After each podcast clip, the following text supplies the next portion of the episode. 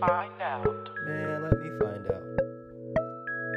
Let me find out. Girl, let me find out.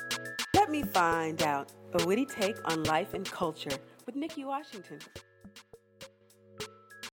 Hey everybody, it's your girl Nikki Washington. Welcome to another edition of Let Me Find Out, a witty take on life and culture. Hey, if you are new to the show, first of all, thank you so much for logging on. I'm not sure how you found us, but the fact that you found us, huh?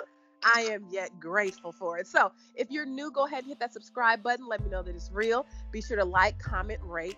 What this does for us, it allows us to be found by people who might not find us otherwise. So, every like, every shout out, thank you so much in advance for it.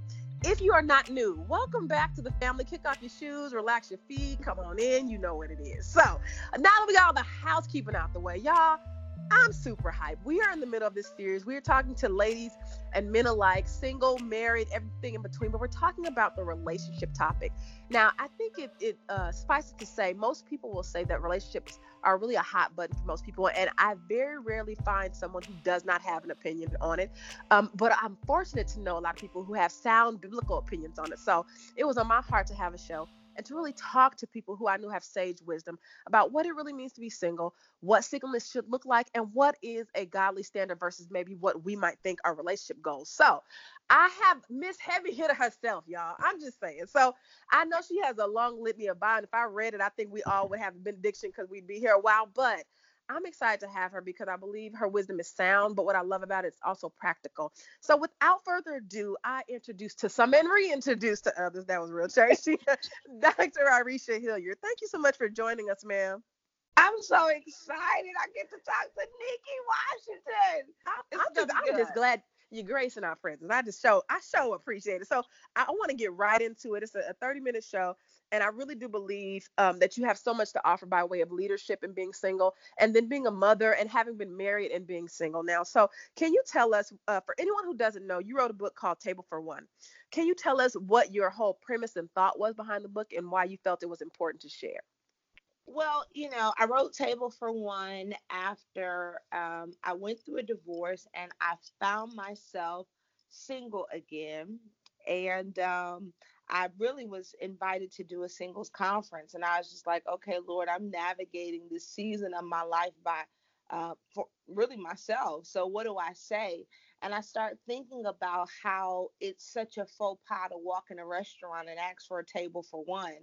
But when you go through the Bible, you find out that at quote unquote a table for one is the place where God meets you and shifts your destiny. And so many mm. times we think it's a negative place, but it's really a place of destiny shift at the table for one. And so I didn't want to write, people wanted me to write about my divorce experience, but because I had kids and I wanted to respect my ex-husband and the father of my child. I didn't want to write a tell-all book, and I think the only three people that know about what really happened is me, him, and God. I didn't want to do that, and so I wrote Table for One, just really talking about how in that place of isolation, solitude, how God will meet you and shift your destiny, and how it does not have to be such a negative experience but it can be a life changing experience for a person. Mm, I love that you you flip the optic, but also that you talk about um, what it means to be a whole single person. Because I think a lot of times, uh, my experience has been uh, singles get preached to, um, and a lot of it is good, but some of it is uh, from a place of let me help patch up your deficiency. Um, and yeah. in the book, you talk about uh, uh, how you're not really trying to help people find a mate, but rather help them find them spe- themselves. Can you kind of like dig deeper into that? When I saw it, I was like, "Ooh, I want to put this on a meme and put her name on it and be like, quote, boom, bam." so explain the difference. Yeah, I think we get so busy in our single state trying to find a mate that we really never find ourselves, and then we take a dysfunctional self into a, in a relationship and expecting the relationship to work. And so we're expecting to the mathematical half and half to make a whole when what God says is two wholes equal a whole. 2 mm-hmm. ones, one plus one equals a whole with God in the middle. And so I didn't want to try to do, let me help you find a mate. I wanted to really find myself and really, I think for me, it was, I realized it took two people for a relationship to fail. And that's mm. what most people don't want to look at. So it was kind of for me a self discovery that I could easily point at the finger and say, my marriage failed because of him, or my marriage failed because of this that he did. But I said to myself that my marriage failed because two people failed in our relationship. Wow. And I had to say to myself, what role did I play?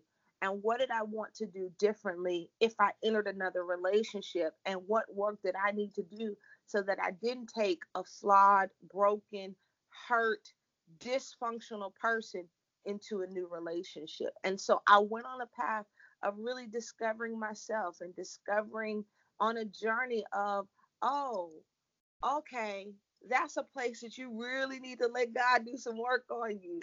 and so that that became my perspective and not we want to put the blame on a lot of people and never really look how much uh, the Michael Jackson's song. I'm talking to the man in the mirror, and I had to really first look at the woman in the mirror and say, before you take yourself into another relationship, take a moment and look at yourself and allow God to do some work on yourself first. Mm. So, having done the work and having really, you know, uh, gotten yourself to a place of wholeness and healthiness, what are some things, or can you see now some things that you're like, you know what, this this can help fortify what a uh, a good union looks like? What are some traits of of a good covenant, and and and uh, what does that look like to you? Um, I think it's learning how to be whole as a single. Um, I think sometimes we want our mate or the person that we're in a relationship with to fill a void that they're never capable of filling. And so I had to learn how to date myself, how to be hmm. okay. You know, I'm I'm all for you know taking yourself to the movies, uh taking yourself to enjoy nice experiences, you know, how to enjoy uh, you know, you can't even keep your own house clean. How are you going to expect to keep somebody else's house clean? Right. You know, you haven't fixed your own credit.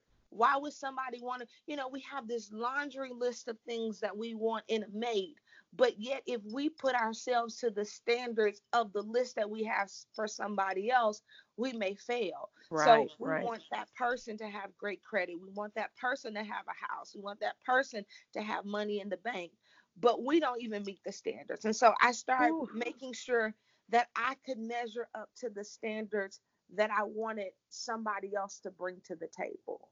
Mm, that's um, so.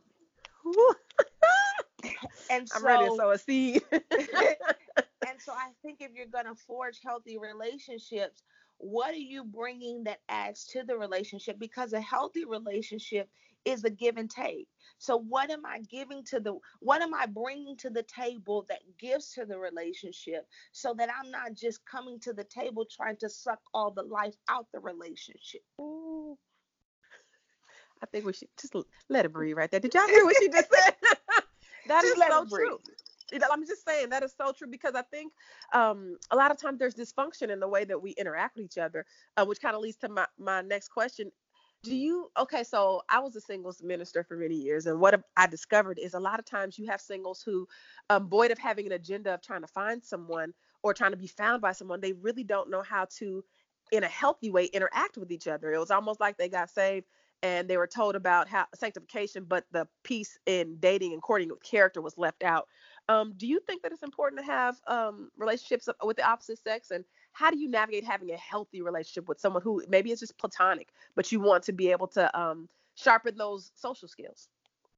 Absolutely, you know, and and Nikki, you know, one of my best friends, and it's a straight platonic relationship, is Pastor YPJ, and I have learned so much in that relationship, and of course, being a female pastor, I have a lot of friends that are males, and one of the things that those relationships have taught me, because I can be very, you know, alpha. And I remember one time, and I think it was YPJ, he called me and I was like, What's up? And he was like, I was just really calling to check on you. So can you bring all that in? Um, like, that sounds about right. you know, but I was so used to, you know, my day to day life is, you know, normally somebody's knocking on my door, my staff is asking something of me. And so, in my interaction with males and females, I'm used to everybody pulling. And so when he called me, I was like, What's up? Like, what do you need? And he was like, I don't need anything from you. I just called to check on you to see how you were doing. And it made me stop immediately to realize that I have to in the uh, in my relationships with the opposite sex that it's sometimes it's it's okay to just be a girl and just be a lady and I don't have to it's not about somebody needing something from me. It's just about having dialogue and being okay with let's just talk. Let's yeah. Let's let's find out about each other's life. And so I think many times we miss that part of having the healthy relationships. I was just talking to somebody about even the part of intimacy. We live in such a uh, sexually driven society mm-hmm. that it's, you know, even when it comes to what you wear and all of that. But can you build a foundation of a relationship where it is an intimate relationship void of sex? And I think we have to get better at that as Christians, where we lay a foundation in a relationship so that when, like the scripture says in Matthew 7 24 and 25, where when the rains descended and the floods came and the winds blew, the mm. house still stood. But mm-hmm. because we're not taking time to lay the foundation and build the found build the relationship on the word of God and spend quality time talking and quality time getting to know the person and not rushing to the altar and I want to get married because I want to have sex legally, and I want to get married because I want everybody to see me get the ring. Talk. We're missing the time of building the relationship. So when the floods come and the winds blow and the mm. rain descends, our house falls to the ground because we built it on the sand. We built it on wow. what everybody else just saw on the outside. We didn't build it on the solid rock. And I think that's where we have to get back to as singles, where we stop saying, I'm going to build this on what looks like a good house on the outside, a good relationship Ooh. or relationship goes on social media, but I'm going to take time to do the work. And if it takes me a year to get to know this person or two years to get to know this person, and I'd rather do that than go out and rush and get married. And then I've got to back out of it because it's okay to back out of it because I just did it so I could have and post relationship goals. let the church say amen. Amen amen. Oh my gosh. So do you think that there's a difference between relationship goals online and what God and I know you're going what you're gonna say, but I want you to expound on it. Difference between relationship goals and God's ideal. Where where do you think what are some things that you think we promote in society that are just not where God's heart is in relation to relationships? Yeah, I think, you know, this this whole social media thing and I think you know, I, I'm, I'm kind of at a straight betwixt of the whole, you know, of course, I'm on social media and I love my followers and I like when my number increases like anybody else. So for somebody to say that they don't like when their number increases, they're telling you a story. I like to look at my likes just like the average person. But we have gotten so uh, attracted to our likes almost and mm. we're hashtag relationship goals that we're missing the fact of what's peel back the layers. Right. Because that relationship goal is a filter. Mm. I, I want what God has for me without the filter. Have have you is that is that spouse praying for that the the other mate? Is that a praying man? Or is that did they just get take the picture and then he's beating her upside the head or she's beating him? Right. Or does he have or she have somebody on the side but they took the picture see mm. god's ideal for relationship is not a photo op but somebody where there's equal submission one to another that mm. he he's a he's a person where he's okay with her success and she knows how to pray and cover and intercede for him and then he knows how to cover her so I, I don't care if it doesn't match your Instagram photo of what you think is a relationship goal. I want to go deeper into what the text says. Can Talk. we submit one to another when the crisis comes and the trial of life comes?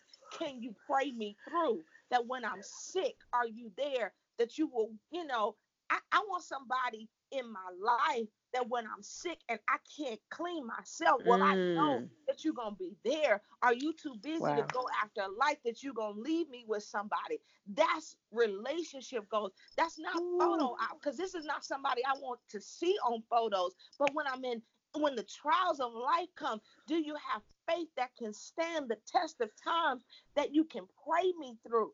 That's God's idea for a relationship. What's your prayer life like? Oh my gosh. I'm like sitting here trying not to talk while you talk. you know how when you in church uh, and you here's the thing. Yeah. Here's the thing this God idea, he may not even be a deacon on the front row. He may not even be singing in the praise team. And that's, I mm-hmm. think, another place we got it twisted because he's, we got a lot of facades in the church who don't have a direct link to God. He may not be on the front row, he actually may be on the back row, but he knows how to talk to God. But you won't give him the time of day Right. because he's not a deacon. He don't have a title in front of his neck. Talk. Talk. Mm. God's goal for relationships is not that God has picked the person, but it's that are you willing to put in the work? Because relationships are work Right. where you bring your differences and you lay them at his feet and you're willing to work through it with each other.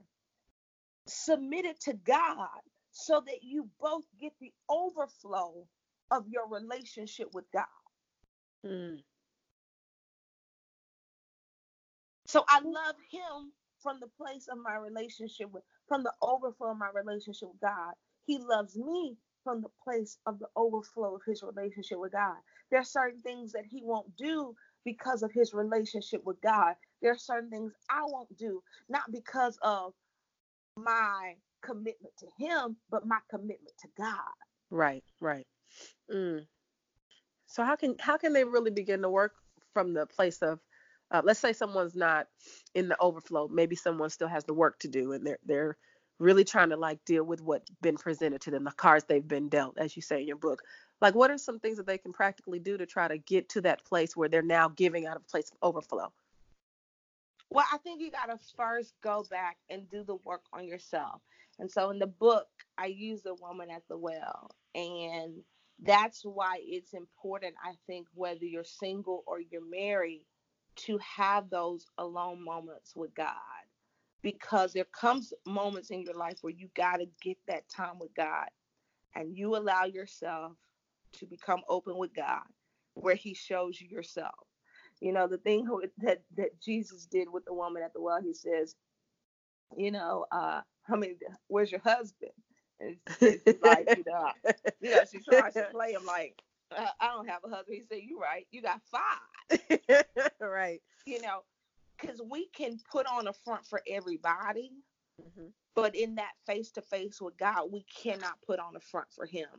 And so I think the way we get to the place where somebody can get the overflow of our relationship with God is to get back and make God our first love. And that comes with spending quality time with Him. It comes with having this no um no holds bar with God that I really I can I can lay some stuff that I can't talk about to other people to God and I can you know and that's really what Jesus was telling the woman at the well like I know other people can't handle the fact that you've been with all these men but I can handle it. Mm. I, I I can handle that and he can handle some things that other people can't handle and still clean it up and turn it into an amazing story that can bless others. He can take our mess and turn it into a message. He can take our test and turn it into a testimony. That is the faithfulness of God. But I think many times we have tried to do the work, and I'm all for self care and I'm all for therapy. but we cannot try to go those routes and do it without the surrendering and the relationship with the Lord. Hmm. That's what sees us through the tough times. Amen. What would you say to the, in closing to someone who is uh, needing encouragement, just general encouragement as as they in wait in their state of singleness? Um, I would say enjoy the moment. You know, uh, find joy in the moment.